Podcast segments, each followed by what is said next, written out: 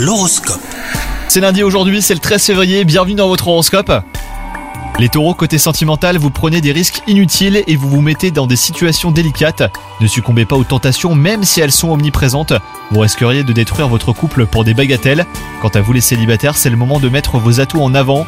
Au travail, la compétence et le sérieux ne suffisent pas. Si vous restez euh, tout le temps en retrait, vous avez du mal à vous affirmer davantage et à vous mettre en avant, hein, les taureaux. Prenez euh, plus d'initiative et soyez visible aux yeux de votre hiérarchie.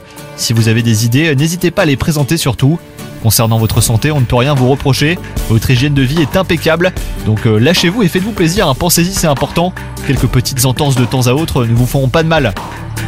Bonne journée à vous les taureaux.